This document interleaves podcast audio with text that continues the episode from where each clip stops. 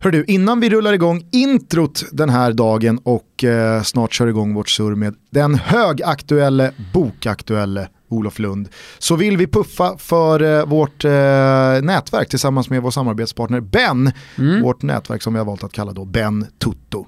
Business Event Network heter företaget. Exakt. Och vi har haft väldigt kul nu under eh, ett halvår. Vi har haft tre stycken träffar, ser fram emot nästa i maj. Mm. 22 maj så går nästa träff av stapeln och det är en riktigt eh, härlig grund som ligger som fundament för den här gången. Det är nämligen i regi av Erik Samba Johansson, den gamle brassetrollaren från Bayern. Mm. Han har ju gjort eh, brasse och gatufotbollen till eh, sin. Ja men verkligen, han, han, har skapat en rörelse och, och det är väldigt många barn och ungdomar som har varit med då på hans utbi utbildningar och eh, fått ta del av sambafotbollen. Nu kan man då ta del av Ben Tutto nätverket, ett nätverk som är roligare, skulle jag vilja lova, än alla andra affärsnätverk. Exakt, så den 22 maj då så ska vi spela samba-fotboll, lite joga bonito tillsammans Käka med Samba-Erik. dricka gott och så vidare. Exakt, det är nämligen en trerättersmiddag på hotell Kung Karl i centrala Stockholm, precis vid Stureplan, efter den här fotbollsstunden tillsammans med Samba-Erik och alla andra.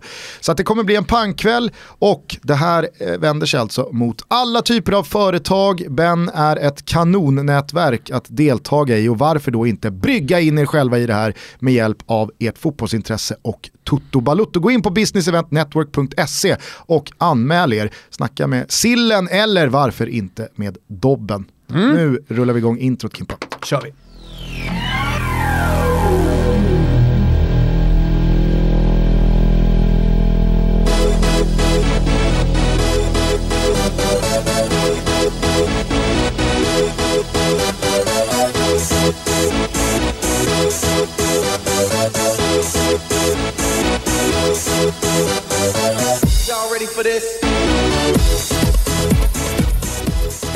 Tja, tja, tja, välkomna till Toto Balotto speciell release-tid på det här avsnittet. Eh, när ni hör det här och ni lyssnar direkt så är det onsdag den 28 mars 15.30 och då har Olof Lund släppt sin nya bok Allsvenskan enligt Lund. Ja.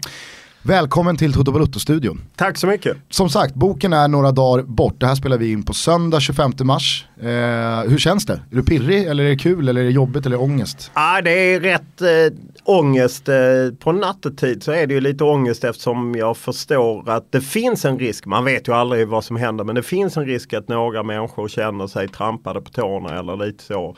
Eh, och samtidigt så när jag liksom går tillbaka och går igenom eh, vad jag har skrivit så är det ju inte så att jag inte kan stå för det. Men det är klart att man ändå eh, Det är ungefär känslan som det var igår. Detta är ju söndag, det är lördag när jag kliver in på Svenska Fotbollförbundets årsmöte. Det är inte bara så att man känner att man är bland vänner om ni förstår vad jag menar. Jag förstår vad du menar. Det tänkte jag faktiskt på i onsdags under upptaktsträffen.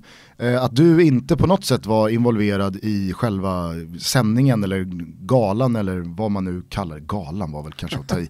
Upptaktsträff. Eh, är det liksom på den nivån att du har en så frostig relation till eh, typ Sjöstrand och Karl-Erik Nilsson och Mats Enqvist så att ni inte riktigt gör sådana gig ihop? Jag kan säga att jag aldrig fått frågan och jag vet ju sedan tidigare år eh, när någon som jag inte behöver hänga ut hade som förslag att jag skulle vara med på, på scen eh, men eh, det blev väldigt tydligt markerat att det inte var aktuellt. Och även fall Karl-Erik och Håkan är proffsiga och även Mats, liksom, jag menar de hälsar men det är klart att jag vet vad som försiggår. Jag tog faktiskt det med Lennart Kjell igår, eh, Svenska Spels VD. För jag vet att han har varit på och liksom undrat vad är min koppling till Fotbollskanalen och liknande. Och eh, frågade honom om det. Nej men det, det, finns ju någonting i att de inte riktigt eh, uppskattar allt man gör och då vill de liksom på något sätt försäkra sig om var jag befinner mig och hur. Och, ja, han undrade om jag var delägare i Fotbollskanalen, vilket jag aldrig har varit och så. Men det har han liksom ställt på hög nivå på TV4 och undrat liksom vad är min roll och ja. Så att det, får man nog leva med. Hur vill du beskriva boken då? Jag har eh, läst den på en pdf i min telefon senaste dagarna. Det finns ju sprängstoff där. Jag vill ju beskriva boken i att eh, egentligen började det med att jag fick liksom eh, det som är första kapitlet som handlar om eh, Malmös värvning av eh, Afonso Alves. Eh, att jag fick ju de kontrakten eh, kring den affären och, och, för mig speglar det väldigt mycket av min bild hur det går till i allsvenskan. Man skär hörn helt enkelt. Malmö är inte ensamma om att ha gjort det här, det har gjorts mycket. Eh, men eh, det är intressant att få insyn i, i liksom en så stor affär och faktiskt den affär som har gett Malmö FF mest pengar efter Zlatan att det är liksom handskrivna kontrakt i en lobby i ett hotell i Köpenhamn och det är bråttom. det är inte ens liksom fastslaget på kontrakten var skatten ska betalas, vem som har ansvar. Alltså hur oproffsigt det är. Var det där mejlet antar jag att det var, eh, var det något slags startskott till boken? Ja lite var det ju så att eh, i, i, min smala nisch så har ju boken gått rätt okej okay, liksom. Eh, och därför har det ju funnits intresse från förlaget att ge ut en bok till. Och nu och, pratar du om din första bok här, ja, vad jag pratar om när jag pratar om fotboll. Precis. Lite kom... för lång titel för att ska prata om. Ja, eh, den kom ju inför VM 2016 eh, och eh, gick ju förhållandevis bra liksom i sin smala nisch och då fanns det intresse att ge ut en bok till och eh, då vill jag fokusera på allsvenskan eftersom jag älskar allsvenskan och men det finns ju så jävla mycket skit som vi inte pratar om mm. och det är det jag vill lyfta fram. Och det, det är jättebra. Vi har haft eh, Erik Niva här som pratar om den internationella fotbollen och målar upp en väldigt dystopisk bild eh, inför framtiden. Eh, att man är på väg någonstans där man inte riktigt vill. Du beskriver det eh, i början av boken här också att du, du liksom har kommit till de skitiga och dammiga hörnen av, eh, av fotbollen. Och det är ju verkligen boken, eller hur? Ja, så är det ju och det som var mest slående för mig var ju när jag läste liksom inför jag jag vill ändå sätta det i någon slags historia. Jag kan ju historien om Landskrona Boys och Fässberg när allsvenskan bildas 1924 och den här lilla Mölndalsklubben skulle egentligen varit med i allsvenskan. Men de stora klubbarna tryckte bort dem. Och när jag var liten så garvade jag åt det eftersom jag höll på Landskrona Boys. Men eh, då satte jag mig också in i, i, en journalist från Landskrona som heter Åke Jönsson, författare, jätteduktig. Han var sportchef på Sydsvenskan på 80-talet och eh, han har skrivit en bok om fotbollens framväxt på 1800-talets slut i England. Och de problemen de har då, de har fotbollen haft sedan dess och har fortfarande. Och det gör att jag tror att man nästan kanske aldrig kan bli av med dem. Nej, och, och ska man ta någon slags så sammanfattande grepp om boken, då känner jag så här, ja, men det, det är de här eh, problemen med eh, hur eh, tydligt det är att vissa klubbar styr och de mindre klubbarna får stryka på foten. Eh, vi har eh, shady övergångar i form av Afonso Alves här exemplifierat. Eh, Babi Stefanidis antar jag vid det här laget har nått eh, ganska många eh, sportsajter och löpsedlar och eh, väldigt klickade artiklar. Eh, du har eh, i Daniel Kindberg eh, avsnittet, eller kapitlet, Eh, med hur det gick till i Göteborg också under 90-talet och den liksom, kulturen som råder där. Sammantaget så blir det ju verkligen en bild av att Kenny Stamatopoulos också, matchfixningen där, AIK och Göteborg, att fan det finns så jäkla mycket skit, men som man verkligen inte snackar om speciellt mycket. Man Nej. försöker eh, tysta ner det och vända, andra, liksom vända ryggen och sminka över det. Ja och det var ju till och med så att jag pratade lite med Rickard Norling på upptaktsträffen och eh, han, eh, vi pratade om eh, den boken som skulle komma och, och vad jag skulle skildra och så ja men du måste ju skriva om allt det vackra. Alltså det är för mig en väldigt vanlig reaktion att man måste skriva om allt det vackra och jag tycker att allt det vackra kring allsvenskan kommer ju fram ändå. Jag menar se kvällstidningarnas oerhört fina bilagor. Det är ju inte mycket kritik i dem utan där pumpas det på. Och jag menar vi på Simon bygger ju också ligan så att säga tv-mässigt och sporten och så. så att Jag tycker att det görs väldigt mycket av det vackra och alldeles för lite av det fula och det skitiga. Mm. Och att det, vi behöver åtminstone kunna prata om det. Ja, vi måste kunna prata om en sån som Babi Stefanidis som är modig och kommer ut och berättar om sitt spelberoende och hur han liksom jag menar bara det att han hade posten till Malmö FF när han spelade för Malmö FF för att han hade så mycket räkningar av fogden och allt vad det var. Att liksom han fick till omklädningsrummet fick han sin post. Mm.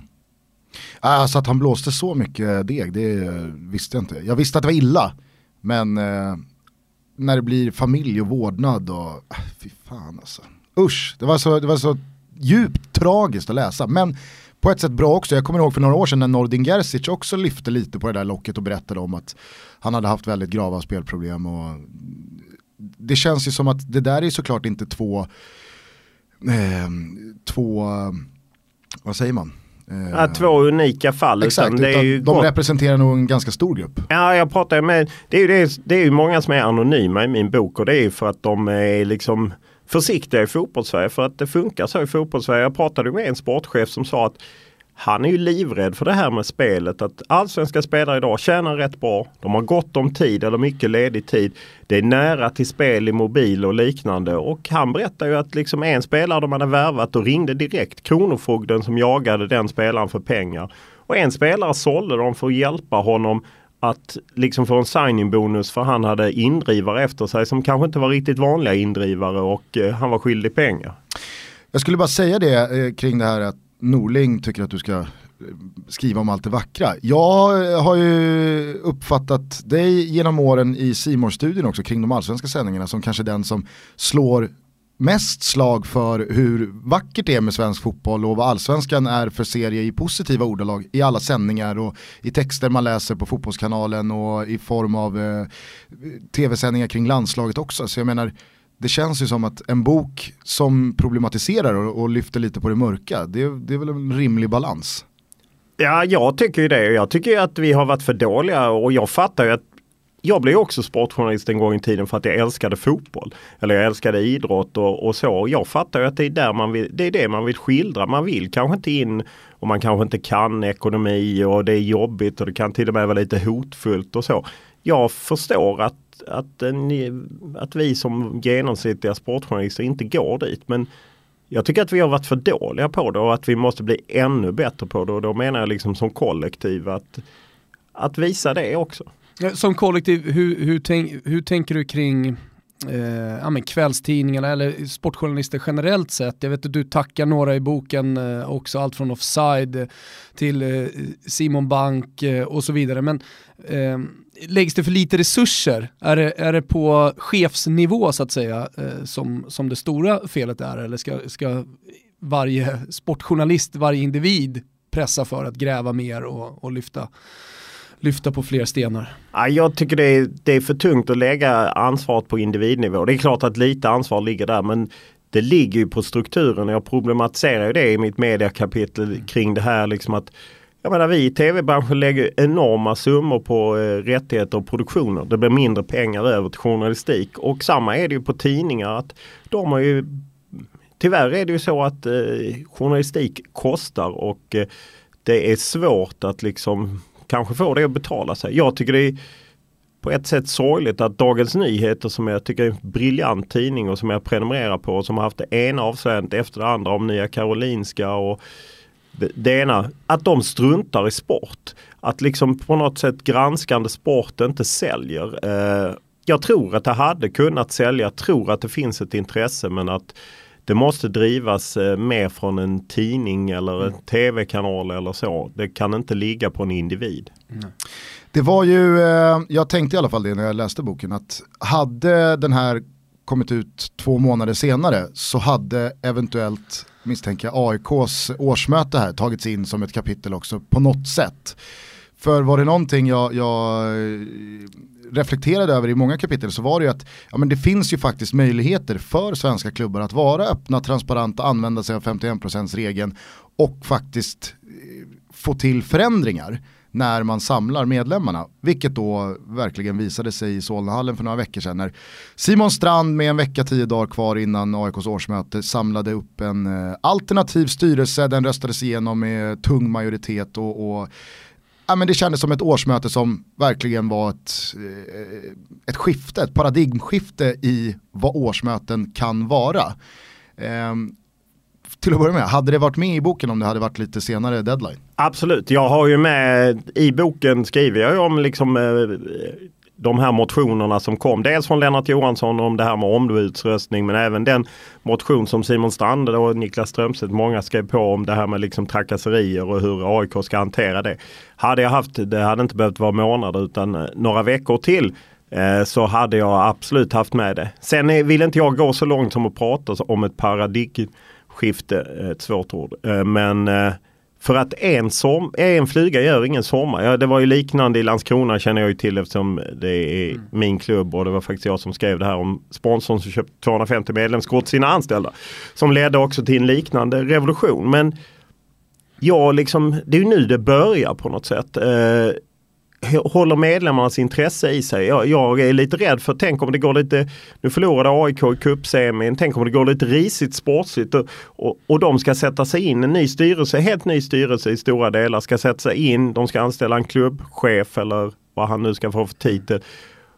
Och liksom det här går ju så fruktansvärt snabbt och är så resultatstyrt så att risken är att det dör ut. Jag hoppas inte att det är så för att det krävs ett engagemang från medlemmarna fall det ska leva. Fall det liksom alla, alla hyllar 51%-regeln nu till och med inskrivet i, i, i förbundets liksom del att de ska verka för, för 51%-regeln. Så att eh, supportrarna har verkligen lyckats där. Men det måste vara så att de lever upp till det ansvaret som medföljer och det tycker inte jag att man gör. Nej, jag menade bara att i många av dina kapitel i boken så framgår det ju att eh, det sker en del i klubbarna som inte är kanske korrekt eller det går rätt till. Och att medlemmar då har möjlighet att faktiskt göra någonting åt det och att det verkligen bevisades på det här årsmötet i AIK. Att det kanske finns någonting att du belyser att kolla hur det försiggår och hur det går till i, i klubbarna. Ja men vad kan man faktiskt göra åt det? Och det går faktiskt att göra någonting åt det. Ja och det, det enda man kan göra är ju att öppna upp. Att liksom berätta för så här går det till. Alltså oavsett om det handlar om att Blåvitt säljer Kamratgården eller eh, AIK säljer Alexander Isak. För att är Alexander Isak tillräckligt attraktiv så tror inte jag att Borussia Dortmund tvekar att göra en affär bara för att AIK behöver redovisa för sina medlemmar vem som fick betalt, vad de fick betalt och hur det gick till. Jag tror inte på det. Eh, men det är ju det man gömmer sig bakom och jag bara går till förbundet som då är ovanför klubbarna. De stänger ju till. Jag var på förbundets årsmöte igen. För två år sedan redovisade man summan spelarna fick när de gick till EM, 20 miljoner. Eh, förra året redovisade man att man tappade 13 miljoner för att, publik, att det inte kom någon publik hösten 2016 till kvalmatchen. I år när man gjorde den samma, han Kjell Sahlström, då fick inte han berätta några summor. Han fick bara berätta att Europa League-finalen blev dyrare än tänkt. Vi tjänade på valutakurserna. Vi fick göra en jättestor utbetalning till spelarna för de tog oss till VM. Men han får inte berätta summorna. Och där sitter liksom, är det ju ändå Sveriges största folkrörelse och de skryter om sin öppenhet och sin demokrati och så. Och det är noll öppenhet. Men va, alltså varför, eh, varför finns det inte klarare riktlinjer i vad man behöver och inte behöver säga då? Ja, därför att det bestämmer ju, i, i grunden är det ju medlemmarna som bestämmer men eftersom få medlemmar vågar ifrågasätta eh, herrarna som det oftast är i toppen och herrarna i toppen vill ju inte Därför att om de skulle till full och berätta allting så kanske inte de överlever. Det är möjligt att de överlever, alltså överlever som på sina poster. Eh, men jag är osäker på om Karl-Erik Nilsson på ett förbundsmöte hade kunnat ställa sig. Det här, vi har betalt under eh, 20 år 650 miljoner till Rune Hauge om det nu är det för han har sålt tv-rättigheter. Eller vi har förlorat eh, 500 miljoner på Friends Arena. Jag är inte säker på att det går att backa upp det på ett årsmöte. På samma sätt är jag osäker på om AIK hade kunnat berätta liksom till fullo om Alexander Isak-affären. Eller för att gå då till, till Malmö FF, den gamla affären som jag skriver om. Mm Ja men nej men vi, sen betalade vi, vi lovade Afonso att han skulle få 350 000 dollar i Brasilien utbetalt via hans klubb i Brasilien. Vi vet att det är inte okej okay enligt eh, skattereglerna men vi gjorde det ändå. Alltså jag, det fattar man ju själv att det kan man inte berätta. Fast i just det här fallet så har väl du, alltså de där kontrakten, inte det någon slags bevis att jo. det är game over? Jo men samtidigt jag tror inte att eh, jag är inte säker på att några medlemmar, dessutom har ju Hasse Borg och Bengt Madsen slutat eh, och jag är inte säker på att några medlemmar vänder sig mot klubben. Jag tror att de vänder sig mot mig som tycker att jag är en idiot. Alltså, jag, det, var inte, det är bara några veckor sedan jag satt i Blåvitt-podden, eh, BB heter den väl, bara mm. Blåvitt-podden. Eh, och liksom fick försvara hur jag kunde skriva om eh, Åsebro och IFK Göteborg i min bok när jag inte skrev en artikel om det. För här försökte jag bara sälja min bok. Alltså jag blev attackerad för att det liksom antyds att jag profiterade. Ingenting om att IFK Göteborg blåste en division 5-klubb på en miljon kronor. Utan det är liksom jag som är en idiot. Det känns som att man borde kunna hålla isär de grejerna. Oavsett, oavsett ingångsvärde så är det ju fortfarande oförsvarligt agerande av Blåvitt. Ja, de tycker inte det. Eh, de, eh, ja, nej, det, man, det, det är ju det som gör mig lite mörkrädd kring eh, liksom alla att man som supporter, medlem hellre ser ett bra lag. Och jag vet, det, klingar lite, jag menar Henrik Rydström har jag stor respekt för och jag gillar honom och vi pratade, men när jag pratade med honom om just den affären man gjorde med Ari da Silva Ferreira som man ju köpte från Brasilien och där man liksom tjänade jättemycket pengar. Man skickade faktiskt 20 miljoner som gick via en brevlåda i London till en brevlåda i Amazon i Panama City World Trade Center och sen vet man inte vem som fick de pengarna. Och det är som Henrik Rydström som då annars står upp för, eh, mot marknaden tycker att ja, men som spelare bryr man sig bara om att man vill ha ett bra lag. Och jag tror att man resonerar likadant som supporter. Man vill bara ha ett bra lag. Jag vill inte veta liksom vad som sker. Bara de fixar ekonomin och fixar ett bra lag. Vilka kapitel som vi ännu inte har berört tycker du är, är bra och viktiga och lite extra eh, fina att eh, puffa för? Ja, det är ju svårt att alla är ju mina bebisar höll jag på att säga. Nej men det, det, är klart att jag tycker jag försöker få fram det här med som eh, många ledare och spelare utsätts för hot och hat och liksom att det är att vi inte pratar om det. Att liksom eh, de får bara veta att eh, de ska inte prata om det utan utsätts rätt hårt. Och det är naturligtvis också ett hot mot klubbarna i, i den långa, på lång sikt. Men det finns mycket att, att fördjupa sig i. Jag tyckte faktiskt att det var intressant i, i den slutsatsen, för det, det kanske inte var så mycket fakta utan snarare ditt resonemang. Att eh, vissa lag får mer skit än andra för kommunalt mm. stöd eh, för att det hänger ihop med en avundsjuka. Är inte klubben ett sportsligt hot så bryr sig inte så många och då var ju Kalmar det motbudet till då Östersund som har fått mycket mer pengar och hjälp av sin kommun än vad Östersund har fått från sin. Men det är ingen som hackar på Kalmar för att Kalmar utgör inte ett sportsligt hot, tvärt emot Östersund då. Nej, och det fascinerar mig. Jag menar man hetsar upp sig om det här, den kommunala dopingen som väl är en och en halv miljon från bostadsbolaget och kommunen och sen finns det säkert via arenan. Men jag menar jämfört med Kalmar vars Kalmar kommun lägger upp 250 miljoner för att köpa Guldfågeln Arena som annars hade gjort att Kalmar FF gick i konkurs. Men just nu är ju Kalmar inget sportsligt hot så det passerar ju liksom obemärkt. Det är ju ingen som hetsar upp sig medan man varje vecka får tweets om, eller mail om att Kindberg och Östersund och man ogillar det. Och också många från klubbar som har liksom glömt hur deras egna klubbar blivit skapade det där mönstret går väl framförallt igen kring Helsingborgs IF just nu. Att när de var i toppen av allsvenskan så lät det jävla mycket från folk utifrån. Nu när man ligger i superettan, det är inte så många som eh, vill lyfta på de stenarna. Nej. Eller som bryr sig. Nej, nej men så är det ju och det är också lite fascinerande. Liksom, jag menar AFC så länge de levde lite i allsvenskan så fick man ju mail och liksom klagande. Sen när de blev rätt ointressanta när de skulle trilla ur då, då liksom försvann de från radarn medan det är någonting med Östersund som liksom provocerar något fruktansvärt. Jo eh, tack. Ja. Det är ju sanslöst alltså. Ja. ja men det, det, har verkligen också blivit en vattendelare lite grann. Alltså dels de som då är väldigt pro Östersund och allting som de gör och sen så den andra sidan som hela tiden ska vara på och hacka. Och det, är det, det brukar också komma, lite som du säger, efter framgångar när det gick bra i Europa, ah, men då studsade det tillbaka igen och så började man prata om det och då kom de här tweetsen och mejlen och, och, så vidare. Det är, som också, det är så fascinerande just det att man inte kan hålla två tankar i huvudet samtidigt. Att man inte å ena sidan kan se bristerna med demokrati där liksom Daniel Kindberg har en styrelse bestående av sin affärspartner och vice vd i Östersundshem. Han sitter också i, i klubbens styrelse. Och tidigare Östersundshems ordförandes fru och sen så är det Karin Wallén, tidigare min pressansvarig, inte till denna boken dock. Eh, och hon är nu nyinvald i styrelsen och hennes pappa är ju klubbchef i Östersund. Alltså det är klart att man måste kunna belysa det. Sen funkar det ju bra för Östersund. Och samtidigt måste man ju kunna hylla den otroliga resa de har gjort från division 2 till Europa League. Alltså slår man Arsenal på Emirates så slår man Arsenal på Emirates oavsett vilka som sitter i styrelserummet. Ja. Alltså det, ja, nej verkligen. Eh, hur mycket har du kvar i, i rockärmen? Kommer en tredje bok också? Eller eh, är, är det slut på skit nu? Ja, men känslan är när vi sitter här nu, eh, boken eh, kommer ut på, på onsdag, eh, att du brinner för det här.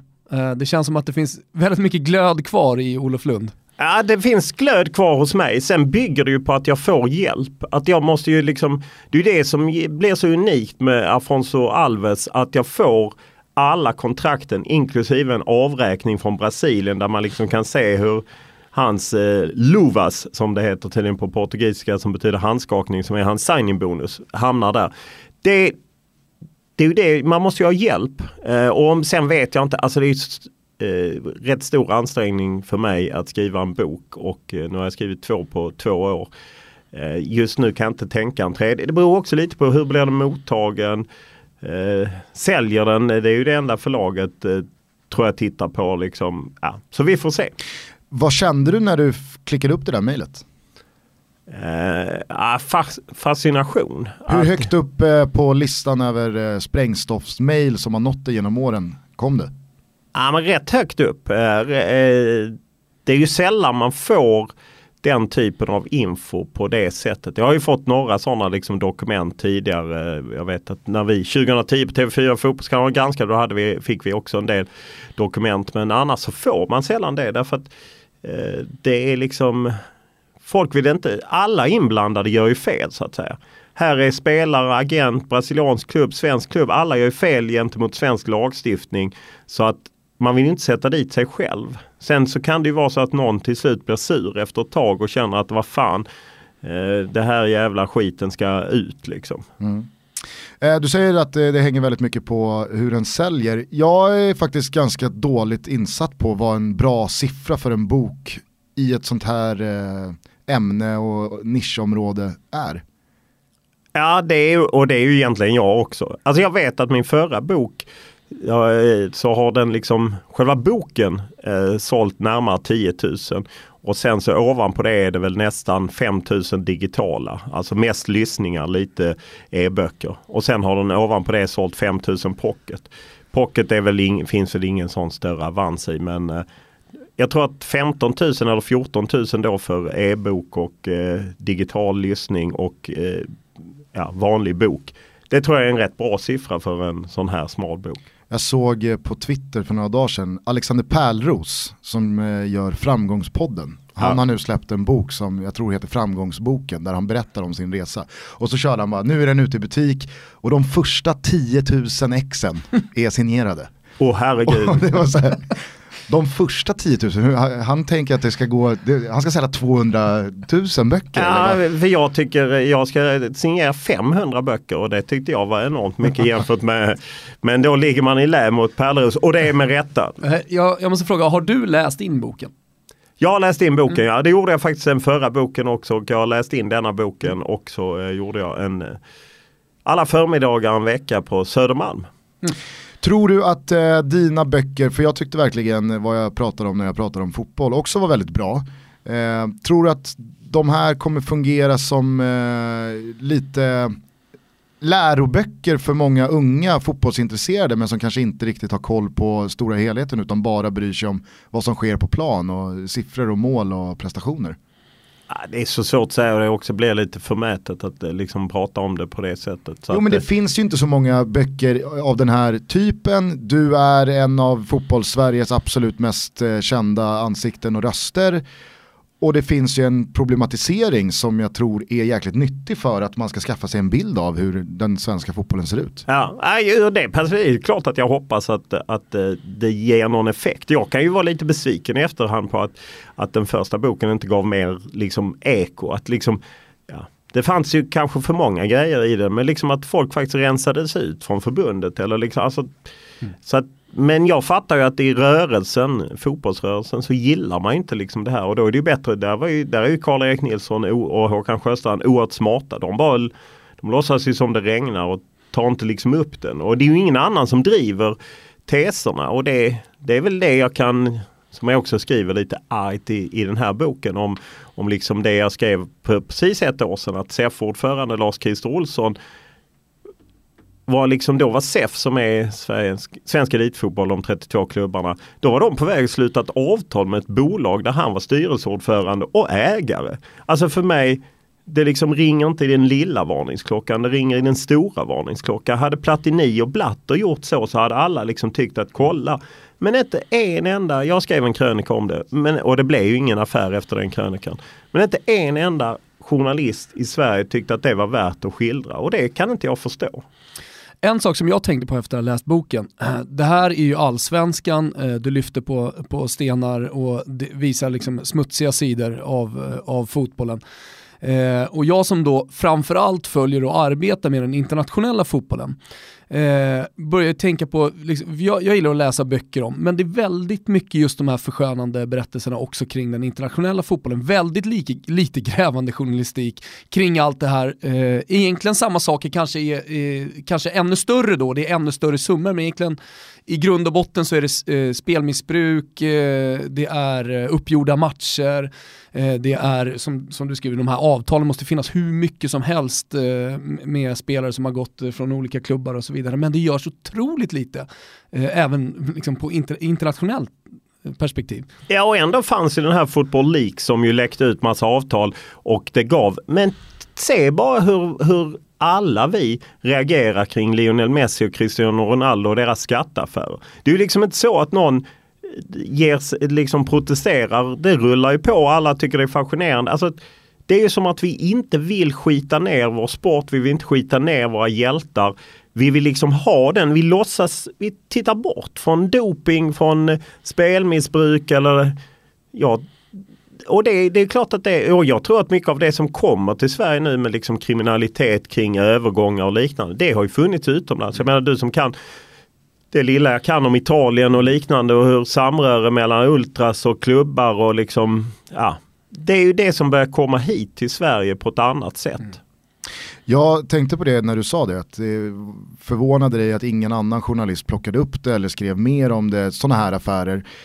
Men, men kan det inte finnas lite exakt samma ingredienser även från vårt håll. Att man är så rädd och man är så icke-angelägen om att hamna i kläm eller i dålig dager hos klubbar, spelare för att det är så mycket kontakter och relationer idag. Att är du någon jobbig jävel inom citationstecken som eh, jagar eh, oegentligheter så, så riskerar man väl snarare att hamna i någon eh, frysbox än att man faktiskt får tag i den här spelaren och den svarar eller klubben svarar på mail och man kan komma och göra den där intervjun. Alltså det blir väl lite samma sak, att man skyddar sig själv och kanske därför är tyst eller inte väljer att ta i det. Jag tror att du har helt rätt i det. Att, eh, och det ser man, jag menar jobbosäkerheten har ju ökat för, eh, för journalister och det är klart att man lättare liksom glider över i att man behöver hjälp av ett spelbolag eller någonting för att göra saker. Och Ja, men jag, så jag, jag fattar det, liksom att det blir så. Men det finns ju etablerade journalister som sitter på liknande position som jag. Liksom, utifrån att jag kan känna mig något, jag menar jag har ändå liksom TV4 har hittills backat mig. Liksom, och att fastän det har stötts på från både förbund och klubbar och, och bolag så, så har de backat mig. Sen vet man inte vad som händer i längden. Och jag hade ju aldrig vågat detta för 10-15 år sedan när jag var ny i branschen. Jag hade nog inte sett mönstret heller utan eh, det har mer kommit efterhand. Liksom att jag eh, känner att jag, har liksom inte förlorat. Och jag har inga, det var någon som frågade mig, har du fått många ovänner? Ja men det har inte varit mina vänner från början. Alltså, jag jobbar emot dem liksom. Så att, eh, men jag, jag, blev lite intresserad där, hur, hur, funkar det när de stöter på på TV4 mot, från förbund och bolag så här som du säger? Ja, men det är ju alltid lite känsligt men eh, jag kan ta en lite längre tillbaka. Ja, men jag vet, alltså det skrev ju till och med Karl-Erik Nilsson 2012 skrev han i sin blogg för då hade vi granskat eh, att Svenska Spel skrev ett avtal med Svenska Fotbollförbundet som gav dem exklusiv rätt till all svensk fotboll. Trots att klubbarna under allsvenskan och superettan inte fick en spänn. Och varje gång de klubbarna från division 1 ringde till förbundets jurist eh, Christer Malmsten för de ville ta reda på vad står det i avtalet som gör att vi inte kan jobba på något annat sätt. Så ville inte han visa avtalet. Det här granskade vi våren 2012 när Karl-Erik Nilsson var nyvald förbundsordförande. Och då skrev han i sin blogg väldigt argt om att här sitter vi i samma, eh, samtal med våran samarbetspartner TV4, Svenska Spel och ska hitta former och hur ska det gå när en av parterna smutskastar oss andra två? Att han kunde liksom inte skilja på liksom affären och journalistiken. Och då vet jag liksom att i samband med eh, uttagningen av EM-truppen 2012 så blev dåvarande sportchefen Hans-Pekka utskälld av liksom Karl-Erik och så eller liksom tillsagd att vad fan håller ni på med och ta bort Olof Lund ungefär. Så att den typen finns ju. Sen får inte jag reda på allt och det blir också alltid lite känsligt. Men igår gick jag på Lennart Kjell eller då på förbundets årsmöte i lördags blev det. Och frågade honom och sa vad, vad, är, det, vad är det du undrar liksom kring mig? Och, och så, ja, och, och, för då hade han tagit upp det tidigare med Kasten Almqvist berättade han för mig. Jag visste det på ett annat sätt. Eh, och då blev jag liksom fascinerad att ändå det statliga spelbolagets vd lägger liksom kraft på en journalist som ja, till viss del kritiskt ifrågasatt Svenska Spel och liknande. Att, och det är ju klart att han vill på ett eller annat sätt sätta lite tryck på, på mig eller få mig att fundera. Och det är klart att jag till en början när jag fick höra om det så tyckte jag, ja, fan lite konstigt ändå att han började undra om jag var delägare i Fotbollskanalen eller om jag hade betalt per klick eller något sånt, vilket jag inte har. Liksom. Finns det någon som har betalt per klick? Det kanske fanns en gång i tiden, jag har ingen aning men eh, ja.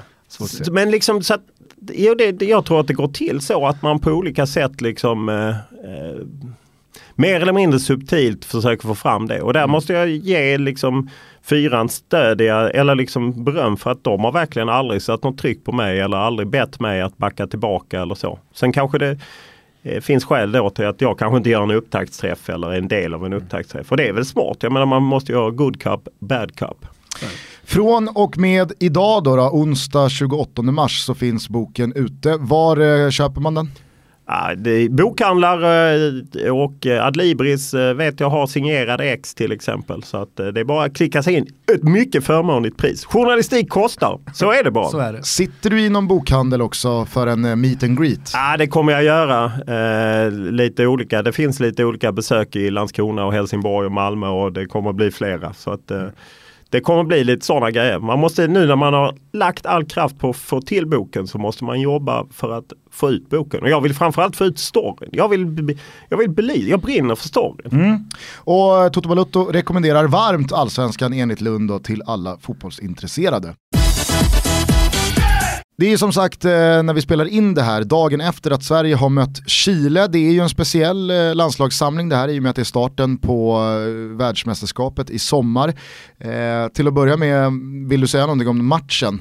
Annars är jag lite mer intresserad av Zlatan-frågan här. Ja, nej men det är kort om matchen. Det känns som att Chile var lite mer taggade plus att de ju, jag menar, måste säga att Arturo Vidal imponerade. Man skulle kunna misstänka att han eh, skulle gå på halvfart i en sån här match. Men det gjorde han ju verkligen inte. Fantastiskt mål.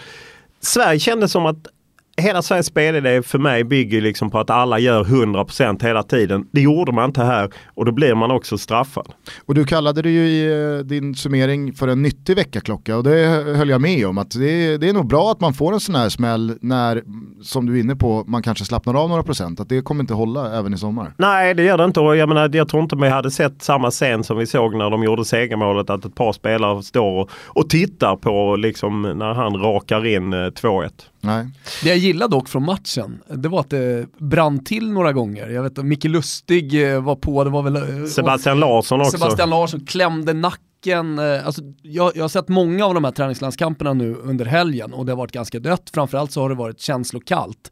Eh, man, man har eh, eh väl, eh, filat på sin fotbollsidé mer eller mindre. Men här, här brann det ändå. Eh, ja, och man måste ju hylla chilenska klacken. Alltså vilken eh, färg och ljud och inramning de gav. jag menar liksom Ja, det är ju också häftigt att de säljer ut Friends en fjärde gång och att det är sånt driv mycket tack vare då den chilenska klacken. Det är speciellt att möta Chile eller när vi mötte Iran. Ja, det gillar man ju. Mm. Första förlusten var på Friends för Janne Andersson. Så var det ja. tror jag sved till att det kom ett, ja, ett mål där i 90 Han var lite förbannad, det var han. Det märkte man eh, när han kom till studion efter matchen att liksom ja, men att de slarvade på, på slutet. Att de borde klarat ett kryss var hans mening. Sen ja. är det ju, det är ju liksom så att truppen är så otroligt given. Alltså, det kan man ju som journalist känna är lite tråkigt att man eh, Men jag förstår ju Jannes eh, metod och att han liksom vilka han vill ha med och varför han har det. Ja, alltså jag tycker ändå att det finns ett par namn som eh, i dagsläget eh, både hänger lite löst men också knackar lite på. Jag tycker framförallt eh, på centralmittfältet, Thomas har ju eh, haft kontakt med Jakob Johansson i dagarna eh, som eh, är väldigt långt fram. Ja, men, det, det, är i alla fall, det jag trodde var en omöjlighet är absolut inte en omöjlighet. Det, det är väl det som gick att få ut från det samtalet. Ja, nej, jag läste den och det är ju, han har ju fått fascinerande fart på det. Sen är det ju ändå, det ser man ju liksom på Zlatan.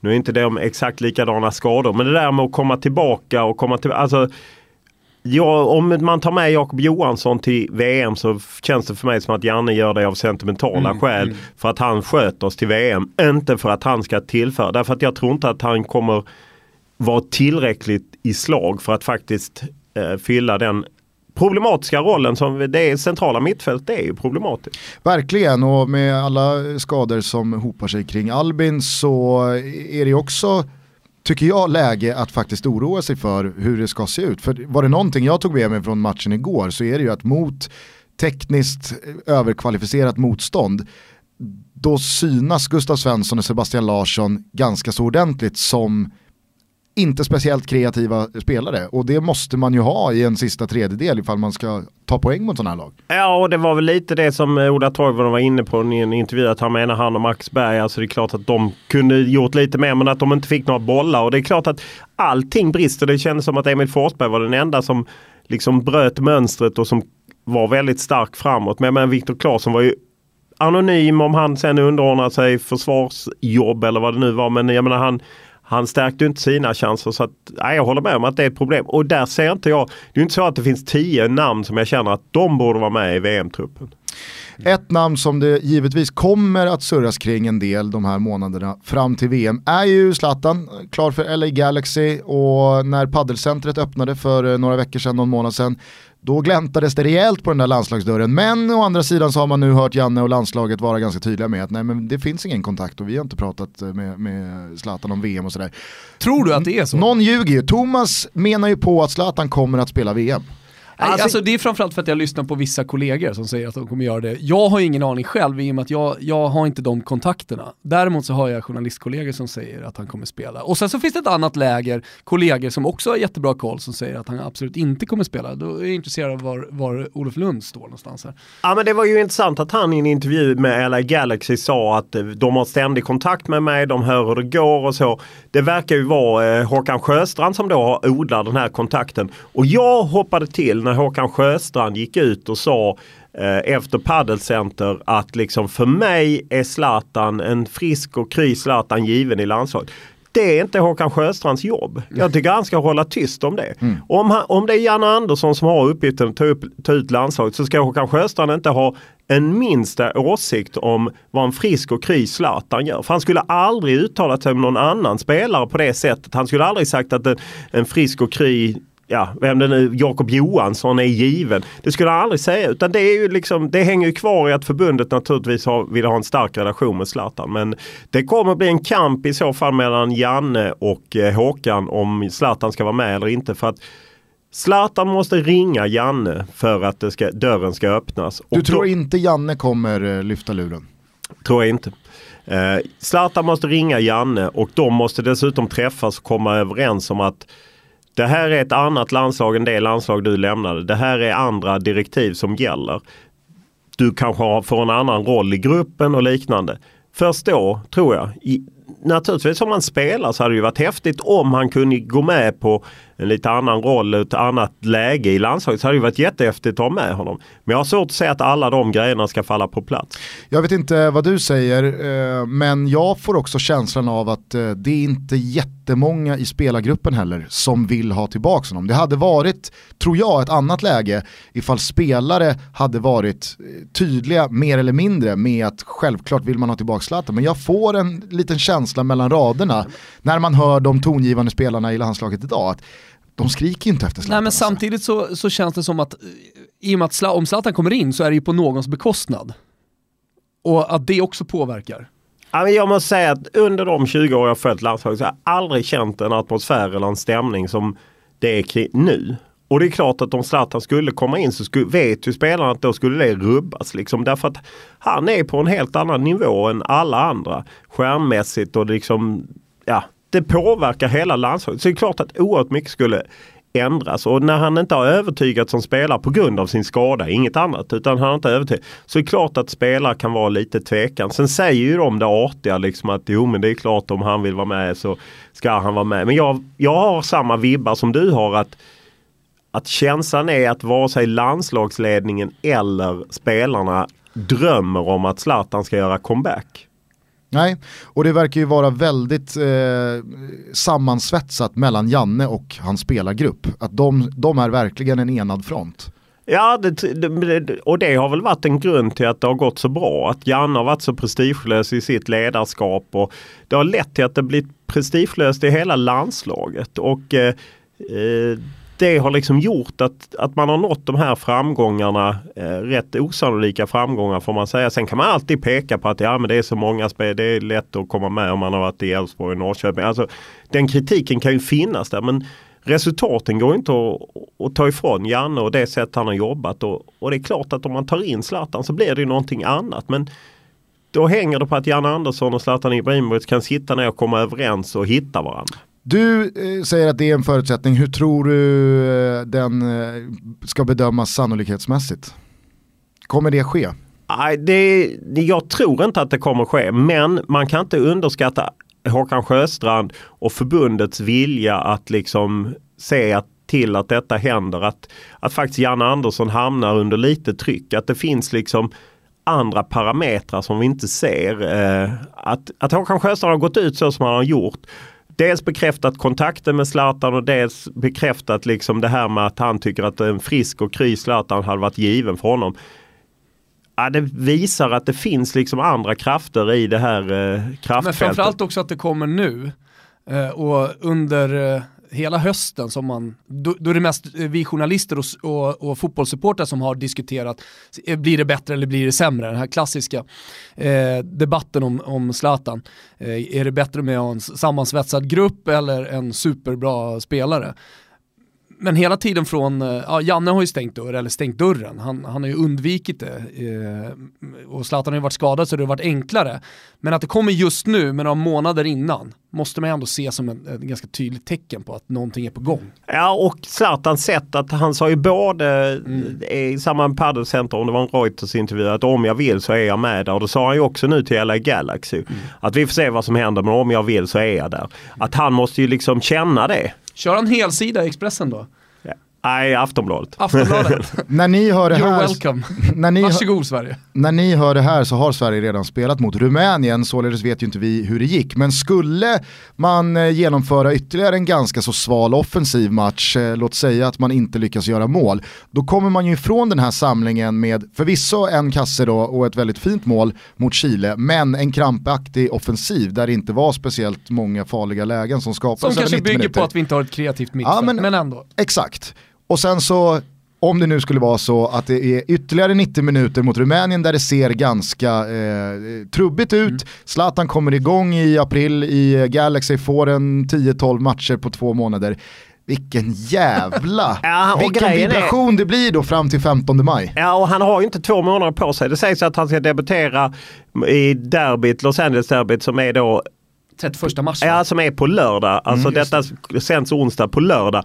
Han har alltså sex veckor på sig, 15 maj. Det är liksom april och 15 maj. Nej, det, han måste explodera. Ja, ja, Han måste vara det lejon han utlovar sig vara. Förstår, det hade ju varit en sån skillnad ifall vi hade gjort tre mål på Chile igår och om man då lägger Rumänien på rygg med två mål, Berg, Toivonen, Guidetti, ja, Nu spelar han helt ny i elva mot Exakt, men du, du förstår men jag, jag menar. Vad du menar. Vi, vi kanske inte behöver Zlatan. Skulle det, man, man ha lite jobbigt mot Rumänien här, då talar ju de där två matcherna för Zlatan. Mm. Ja, absolut. Och eh, framförallt, då, men det hänger ju så mycket på vad han gör. För att om inte han presterar så är det så oerhört lätt för Janne att säga att ja, men han har inte spelat. Liksom. Jo men för här pratar vi, det du pratar om är ju tryck från i så fall supportrarna. Exakt. Eh, och att den pendeln kanske svänger lite då, att många kommer eh, tala för honom. Och att det också då skulle bli ytterligare press. Nu tror inte jag att Janne känner den pressen eh, överhuvudtaget i och för sig. Nej, jag tror inte det heller. Det, min bild av Janne är att han liksom inte påverkas av det. Jag tror mer att det i så fall rent liksom in, internt kan finnas ett tryck. Då Håkan Sjöstrand, man kan inte heller underskatta Lasse Richt som ju är, är tajt med Zlatan, jobbat med Zlatan. Det är säkert, de har säkert en del kontakt. Att liksom, där kan eh, sättas in lite muskler mot Janne om, mm. om man vill försöka trycka på. Om det nu funkar så. Ja men populistiska val har han ju inte gjort under sin tid och det är väl det som har varit lite framgången också. Ja. en del av det. Vi säger varmt välkomna ner i Toto Balotto-båten till Academic Work. Krysskott. Det finns ju i Tyskland också, Academic Work. Denna drake Ja, det är ju en enorm drake Academic Work. Ett företagsnamn som jag tror att alla 2018 har hört talas om, men det kanske inte är alla som har stenkoll på vad det är Academic Work faktiskt gör. De rekryterar och hyr ut akademiker som antingen fortfarande studerar eller som är i början av sin karriär. Så kallade young professionals. Och eh, precis som du är inne på så är det här en riktigt stor spelare. Man finns i Sverige, Norge, Finland, Danmark, Tyskland och Schweiz. Och 2017 va, då omsatte man 2,2 miljarder kronor bara i Sverige. Så man hör ju att det här är eh, nästa nivå från Toto. Jo visst är det det, men det här räcker inte. Man fortsätter att expandera, man vill bli ännu större. Nya målsättningen 2023, dubbla omsättningen. Och då kan ni ju räkna på fingrarna hur mycket man ska omsätta då. Men för att göra det så krävs det lite nytt folk va Gusten. Så nu söker man ett gäng account managers som vill vara med och utvecklas hos eh, Academic Work. Rekryteringsperioden är öppen, start i augusti. Eh, och i och med att det här då är en expansiv fas eh, så söker man till 11 städer. Stockholm, Göteborg, Malmö, stora men även andra städer i, i Sverige. Då. Ja, det är Uppsala, Västerås, Örebro, Karlstad, Gävle, Jönköping, Borlänge och Luleå ja, utöver de tre stora. Så det är verkligen över hela landet. Mm. Eh, vill man veta mer om det här så tycker jag att man med fördel går in på www.academicwork.se. Här hittar man mycket mer information om just det här. Och alltså rekryteringsperioden som är öppen och det är start i augusti. Academic Work välkomnar alla att eh, sätta sig in i det här och söka sig till Academic Work. För att börjar man jobba där så får man till att börja med gå deras gedigna introduktionsprogram som ser till så att man har allt man behöver mm. för att få en bra start i rollen. Och under den fortsatta karriären hos Academic Work så ingår man i ett karriärsprogram där man får löpande utbildning, förmåner och alla möjligheter att utvecklas. Och det här är ju inte bara för de som vill utveckla sig själva utan också för de som vill hjälpa andra att utvecklas. Mm. Det kommer behövas många nya chefer även i framtidens Academic Work. Så att eh, www.academicwork.se, du och jag och hela Toto Balutto-rörelsen, vi säger välkomna och tack.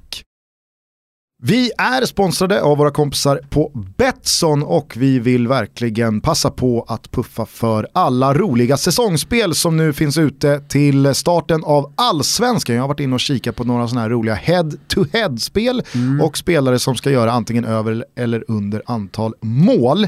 Men under godbitar och boostade odds hittar ni såklart också till helgen våra tripplar mm. som eh, är fina den här gången. Ja, jag, jag, tycker det. Jag tycker att det är en väldigt rolig kombination. Sen tror jag starkt på den också. Har god form på mi, mi, med mina privata spel så att uh, jag rekommenderar den varmt. Mm. Toto-tripplarna finns som vanligt under godbitar och boostade odds och ni skickar in era bidrag i hashtaggen Toto-trippen och så glömmer ni heller inte specialspelen på Allsvenskan till säsongstarten nu i påskhelgen. Tack till Betsson. Tack Betsson. Det är inte bara landslaget som ska spela intressanta matcher vad det lider utan det är också en allsvenska som drar igång här nu under påskhelgen. Vad går du in i eh, säsongen med för känslor? Vad, vad förväntar du dig av allsvenskan 2018? Det är fascinerande att man varje år kan tycka att den känns hetare än, någonsin. Eh, det, det, är verkligen så. Liksom bara Erkan Sengin kom som körspärret på toppen eh, och med alla hans eh, diskussioner om egen massör och liknande. Så det gillar man ju. Och eh, rent känns det som att kanske att allsvenskan kommer skiktas lite. Att vi har kanske ett, ett toppskikt, de fyra lagen som spelar cupsemifinalerna. Sen har vi liksom ett mellanskikt och sen ett, ett bottenskikt. Det tror jag att man kanske kommer se under året. Att, eh, att det kommer inte bli den här breda allsvenskan. Oavsett eh, var de placerar sig i tabellen, vilka lag är du eh, lite extra intresserad av? Ja, men det är ju, jag är ju mest intresserad kanske av AIK. Jag blev väldigt förvånad att eh, de inte riktigt fått ihop det än i cupsemin.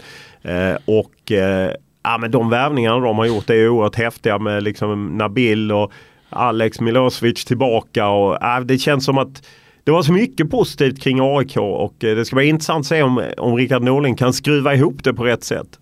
Och alltså, ingen, eh, ingenting tyder på att de heller verkar vara färdiga med stora namn in i den där truppen. Sen återstår väl att se om de hinner få in något ytterligare namn innan fönstret stänger nu innan våren eller om de kommer i sommar. Men det pratas om Marcus Hallsti och det pratas om Sebastian Larsson och Robert Åman Persson. Och, alltså. ja, Sebastian Larsson öppnade ju för i, i, förra veckan för att han vill hem och han ska flytta till Stockholm. Och, jag menar, då känns det ju, ja, finns ju tre lag men eh, det känns väl som att Djurgården och AIK är kanske de som slås mest. Ja, Majstorovic behöver nog inte trycka nej, fram numret och, och, och Jesper Jansson, har kanske, Jesper Jansson har kanske bränt allt på ärkan nu. Ja. Eh, nej men eh, fler lag än AIK som du tycker eh, är lite spännande? Det ska bli kul att följa Jimmy Tillin. Eh, tyckte det blev lite hårt slut för honom. Han är ju en av de nya unga tränarna som ändå är lite fascinerande. Jag tyckte att han med en liten budget gjorde rätt stora saker i Jönköping. Men de åkte ju ut och jag menar resultaten styr. Kan han och Tobias Linderoth få ihop Elfsborg på något sätt? Jag gillar ju Trelleborg med Patrik Winqvist, denna eh, piké-tröjeförsedda man eh, som ju är en eh, karikatyr på något sätt av en Malmöbo för mig. Eh, han har samma inställning till kortärmat som du har till att cykla. Ja, precis. Och eh, ja, men jag tycker det är, det är någonting häftigt med Trelleborg som kommer upp och liksom eh, använder sig mycket av eh, MFF rejects eh, som de på något sätt skruvar ihop till ett bra allsvenskt lag. Annars känns det ju inte som att på senare år har det kommit upp Sirius och Östersund liksom ingen av BP känns som att de har blivit förplundrat och lite svårbedömda är, är de. Men jag måste säga att jag fick ett jävla bra intryck av eh, nya tränaren Luis Pimenta. Och håller med om det. Oerhört Satan imponerande. Han var slipad ja. och skarp och eh, rak och ärlig. Mm. Och, ja, jag fick verkligen så här, wow, det, det, här, det här känns som en riktigt bra tränare för ja, BP. Och Dalkurd har ju även, de har ju, även om de tappat lite så har de ju spetsat till lite. Men man vet ju inte hur de liksom klarar den här processen att ha lämnat Borlänge och bor i Uppsala och spelar i Gävle. Och, eh, intressant nyförvärv på vd-sidan också med Mikael Adlerup, förra AIK-vdn. Känns ju så också som Bra en... start känns som han har fått. Ja, precis. Och så landade de väl Buya Turay här i dagarna ja, också. Det är ju en riktigt, riktigt bra värvning måste man ju säga. Eh, så att nej, jag, jag håller med, Dalkurd känns också spännande men just eh, Pimenta, det är nej, jävla slipad snubbe alltså. Ja. Jag, tror, jag tror att det... det och sen Andreas Alm i Häcken oh. och sen Poja med hela det experimentet i, i Blåvitt. Ja, det finns ju mycket och så Malmö FF är ju alltid intressant också. Så att, Vilka lag tror du kommer ha det lite jobbigt i år? Skulle förvåna om inte Sundsvall får det väldigt tufft med tanke på deras ekonomiska sits och de gör ju förvisso en liten spansk satsning. Men jag tror att eh, Sundsvall får det tufft. Jag tror egentligen alla tre nykomlingarna också får det lite tufft. Att eh, de tillhör det nedre skiktet. Örebro SK kan mycket väl hamna där också. Jag tror Kalmar får det jobbigt också. Det är nog eh, en korrekt. Om inte Rasmus Elm kan spela och det blir liksom någon slags beroende på honom när han ändå inte, alltså det blir ett fokus på honom fast han inte han kan spela. Eh, Kalmar kan nog få det tufft också. Ett svårbedömt lag, vi var inne lite på Erkan-värvningen, men ett svårbedömt lag är ju ändå Bayern. Eh, som har gjort profilvärvningar, jättefina värvningar i Tankovic på pappret med Jiloan Ahmad som, som också, eh, låt, låt oss säga att han puttrade igång då förra säsongen. Alla vet ju vilken nivå han har i sig. Eh, men, men eh, alltså, bra lag, stora profiler, eh, stor, eh, st stora stjärnor med, med Jiloan högst upp då. Men man vet inte, alltså jag, jag, tycker de är svårbedömda i en helhet. Också bytt tränare och, och Jesper Janssons egentligen första år det här blir det ju. Ja, jag håller med dig. Det är oerhört svårt och man vet liksom inte Erkan som kommer från turkiska division 2. Man vet inte vilken nivå han håller och eh, Gilan som ju man hoppas nu när han har fått en riktig försäsong och liksom fått, alltså så att han kommer tillbaka i gammalt gott slag för då kan ju han betyda mycket. Och Vilan är ju väldigt viktig för dem men försvarsmässigt vet man inte riktigt heller var, var de står med. Fällman har ju kommit in så att Även Norrköping är för mig ett sånt lag som eh, det kan liksom bli fågel eller fisk. Att eh, man vet inte riktigt. Eh, jag var förvånad att de inte ens gick vidare i kuppen och pratade lite med Jens Gustafsson på upptaktsträff. Sa att ah, men det kanske var en nyttig smäll för dem att liksom förstå att det krävs någonting annat. Och, men har ju spännande värvningar. Mm. Det som var intressant eh, just kring Bayern var ju att eh, Gille var ju på plats från spelarhåll och Billborn då som, som huvudtränare och att Gille pratade om att ja, men det känns som att vi har en kontinuitet med oss från fjolåret och att nu ska vi faktiskt leverera. Nu, nu kan man inte snacka längre om nästa säsong och nästa säsong och nästa säsong. Och det köpte jag. Sen så är Billborn jävligt noga då med att rida in från sitt håll och bara vänta här nu, vi kan inte sitta och prata om kontinuitet för att här finns det ingen kontinuitet. Han försökte ja, men svära sig fri från att det är dags att leverera nu och nu kan man inte börja prata om eh, nästa säsong. Eh, för att han menade ju på då att i de senaste matchen så är alltså Smarason den, det var Smarason den enda spelaren eh, som var med i truppen, som fanns i truppen för bara två säsonger sedan. Och där får man ju ge Billborn då rätt, att det är ju, det är ju en riktigt ordentlig spelaromsättning som har varit i Bayern. Men med tanke på hur hela fjolårssäsongen artade sig med vad som hände i vintras, Mikkelsen, Jesper Jansson, den makten vad som blev, så fattar jag ju att det är Gilles spår som någonstans måste vara det man går utåt. Att man, kan inte, man kan inte längre skylla på att ge oss tid Nej, nästa säsong. Det här är ju ett problem generellt sett, alltså det kan man se på olika klubbar. Om man är smart, om man tänker logiskt, så borde Liverpool ligga tvåa, trea i, i Premier League. Eh, och vi kan sitta här och tycka att ja, men det, det, de gör det jättebra utifrån de förutsättningar de har. Det är klart att Manchester City ska vinna med de pengar de har spenderat. Det är klart att United kanske borde vara närmare City om man nu liksom kopplar det till, till eh, förutsättningar ekonomiska och så vidare. Men när man kommer till supporterna i slutändan, frågar en Liverpool-supporter i Liverpool, de säger vi vill vinna. De är inte nöjda med att komma tre, de tänker inte på att förutsättningarna, eh, vi gör det bra utifrån förutsättningarna och där någonstans landar jag med Bayern också. Alltså kommer de inte högre upp i tabellen den här, den här säsongen, det är klart att då, då, kommer, det bli, då kommer det vara väldigt missnöjt och då förstår jag också Billborn här. Ja, ja och det, för att det här med kontinuitet på spelarsidan, det finns ju nästan inte i någon klubb därför att det är så stor omsättning. Alltså, vi går ju åt SHL-hållet i omsättning av spelare på det sättet. Och eh, så att på något sätt har ju både Billborn och Hamad rätt. Men Hamad har mer rätt tycker jag för att så ser fotbollen ut. Det måste man leva med och anpassa sig. Billborn var ju där hela förra året som assisterande. Han borde ju ha koll. Han är ju ändå någon slags kontinuitet. Fick också ett litet eh, uppvaknande kring Billborn. Han har omfamnat huvudtränarstatuspositionen på ett helt annat sätt än vad han pratar om. Chef, eller? Ja, alltså mycket mycket, mycket mer avslappnad, eh, tog ordet och pratade länge och gärna. Och, någonting har hänt med Billborn. Han har, han har skruvat upp. Han har vuxit in i huvudtränarkostymen. Jag skulle bara säga det, för det, jag vet inte om du nådde, eh, nåddes av det, men eh, journalisterna tror jag, fick eh, göra sin bedömning av tabellen. Alltså Aha. lämna in sitt Nej, tips. Den så, såg jag inte. Och på det, i den tabellen så låg GIF Sundsvall sist. Och då sitter Linus Hallenius i eh, publiken, fotar av eh, den och skickar in i GIF Sundsvalls WhatsApp-tråd. Och sen eh, något år tillbaka så eh, då plockade ju tränare Joel Cedergren in en eh, gammal kurskollega i Ferran, en spansk assisterande. Och sen dess så har det ju rullat in lite spanjorer i, eh, i GIFarna, så jag tror de har fem spanjorer nu va? Och de förstår ju inte alls, alltså de, de fattade ju ingenting. Vadå, är vi tippade att komma sist? Alltså hur kan inte folk tro bättre om oss? Så då när eh, Linus Hallenius och Joel Cedergren var uppe på scenen så berättade de att ja, men för, ja, när, när ni visade den här bilden så skickade vi in i WhatsApp-gruppen och spanjorerna är tokiga.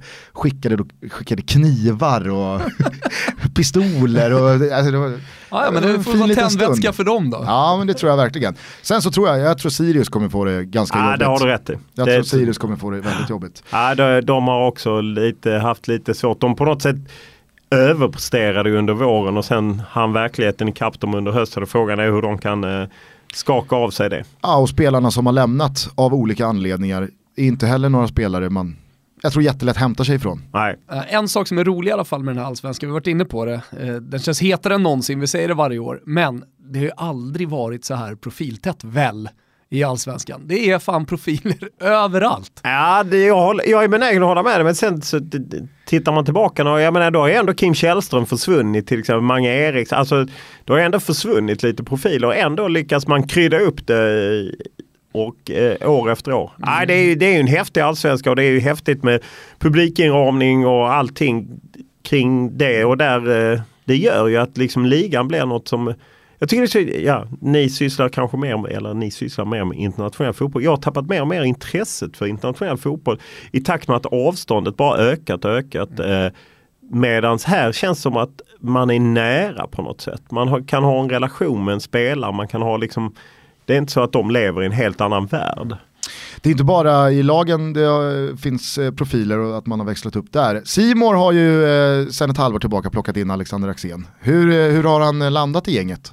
Väldigt bra måste jag säga. Han är oerhört eh, prestigelös och eh, bra att jobba med och rolig att jobba med. Sen har han lite ovårdat skägg tycker jag. Han borde jävla med. De kan väl inte ha några barberare i Örebro. Vänta, vänta här nu, är, är inte du liksom ansiktet utåt för att ju yvigare och vildare skägg desto mer gillar jag det? Och kan, det är brukar möjligt. du men jag säga sitter, så? Ja, fast, jo, jag brukar säga så. Men sen så får jag ju tillsägelse så att jag ska sitta i rutan. Då måste man ju trimma sig. Så att det, det vem, är ju, säger, vem får du den ifrån? det får man på jobbet. Okay. Eh, tillsägelser. Eh, så att och där har ju Axén fullständigt, han måste ha inskrivet sitt monsterkontrakt eh, att han eh, har fritt skägg. Ja, det är kanske där han la krutet då, på den klausulen. För att han, eh, han har sagt att jag är ingen bra förhandlare. Alltså, när det Ah, det där är... Köpte du den? Du behöver gå en kurs i kritisk journalistik. Han är ju... Efter han och Hasse Backe hade förhandlat så blev det inget kvar till oss andra. Samtidigt såg jag honom ta Arlanda Express till eh, Stockholm från upptaktsträffen i onsdags och inte ta en taxi. Ja, Okej, det gjorde jag också. Eh, Arlanda Express? Ja, och sen cykel. Otroligt alltså. Ja, ja. Eh, Kostar väl typ lika mycket? Nej, en taxi är dubbelt så dyr. Frida Nordstrand har ju också eh, bytt kanalhus och är med. Hur, eh, hur har det varit att jobba med henne? Ja, det är ju, vi var framförallt i Abu Dhabi jobbade vi mycket ihop och eh, det, ja, men det var kul. Och även i, i Milano. Hon kommer ju från MTG och vi försöker hitta varandra i, i den här, det är ju lite annat får man ju säga liksom att vi kanske jobbar med nyheter på ett annat sätt än vad de gjorde på MTG och liknande. Så att eh, Och jag, jag, Fotbollskanalen Tour och liknande. jag vet inte om det är embargo även på sånt, men får vi säga att det är du och Frida som kuskar runt i sommar och följer landslaget i Ryssland? Absolut, det är inga problem. Det, är väl, det blir väl kul? Ja absolut, Nej, jag tycker att det är jättekul. Jag älskar ju att vara på fältet och eh, eh, det är ju det jag älskar med min roll som jag har nu kring allsvenskan. Att jag ofta kör studio på söndagar och sen ute på en arena på måndagar på matcher. För att kombinera det bästa av världar och eh, om jag får välja ett mästerskap, vilket jag inte får, men eh, då gillar jag ju att hamna på fältet och följa Sverige. Är det, eh, då måste jag fråga, är det ett eget val? Man satt dig som du säger, du gör många olika saker på, på Simon nu när allsvenskan eh, drar igång. Eh, när du står ner och gör intervjuerna, Bordo Campo säger man på italienska, nere på planen. Eh, är, är, det, är, det, är det du som har önskat det så att säga? Nej, det var mer en fråga om jag ville det eller ja, fråga eller fråga slash, eh, jag kommer inte riktigt ihåg. Men nej, det kommer inte riktigt så från mig. Men de har väl i och för sig frågat mig vad jag vill göra och det har jag sagt att jag gillar liksom att vara ute en del. För att det är ju där man kan snappa upp grejer och träffa folk och så. Och sen så är det väl, var det väl också en utveckling. Jag hade ju inte gjort det innan och eh, jag tyckte att jag eh, Ja, ja, men jag lärde mig mer under, under säsongen liksom hur man ska göra och så. Att det, det kan ju se lätt ut men det, åtminstone för mig var det lite en, en ny grej att göra. Och att jag, men man behöver göra nya grejer för att Mm. hålla sig eh, nyfiken och vaken. Parallellt med böcker och allsvenskan och VM så antar jag också att eh, podden rullar på. Ser du något eh, slut på den eller eh, har vi fem år till i oss? Nej, fem år till har jag inte i mig. Det, har, eh, det, Det är väl så länge du har hållit på va? Nej, det är det. Nej, fyra år. Jag, Fyra år. Det är precis fyra år sedan eh, som jag körde mitt första avsnitt med Jonas Eriksson. Nej, jag, Sen kom Anders Svensson. Sen kom Anders Svensson som ett monster. Boom. Eh, boom.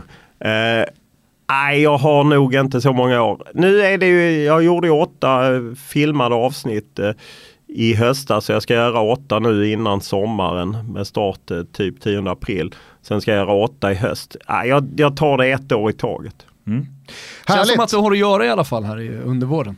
Jag har att göra, det är en innest på många sätt men det är ju också så att det blir ett pusslande för att försöka få ihop tillvaron. Och om podden skulle ta slut någon gång så är du alltid välkommen tillbaka hit till Toto Balutto-studion. Ja, det gläder mig. Jag är mycket tacksam att eh, jag får komma hit. Det är alltid kul att komma hit och borra ner sig. Nu ska du hoja till Park. Nu ska jag hoja till Park och sen eh, göra en presskonferens där. Sen ska jag faktiskt göra en poddintervju efter det.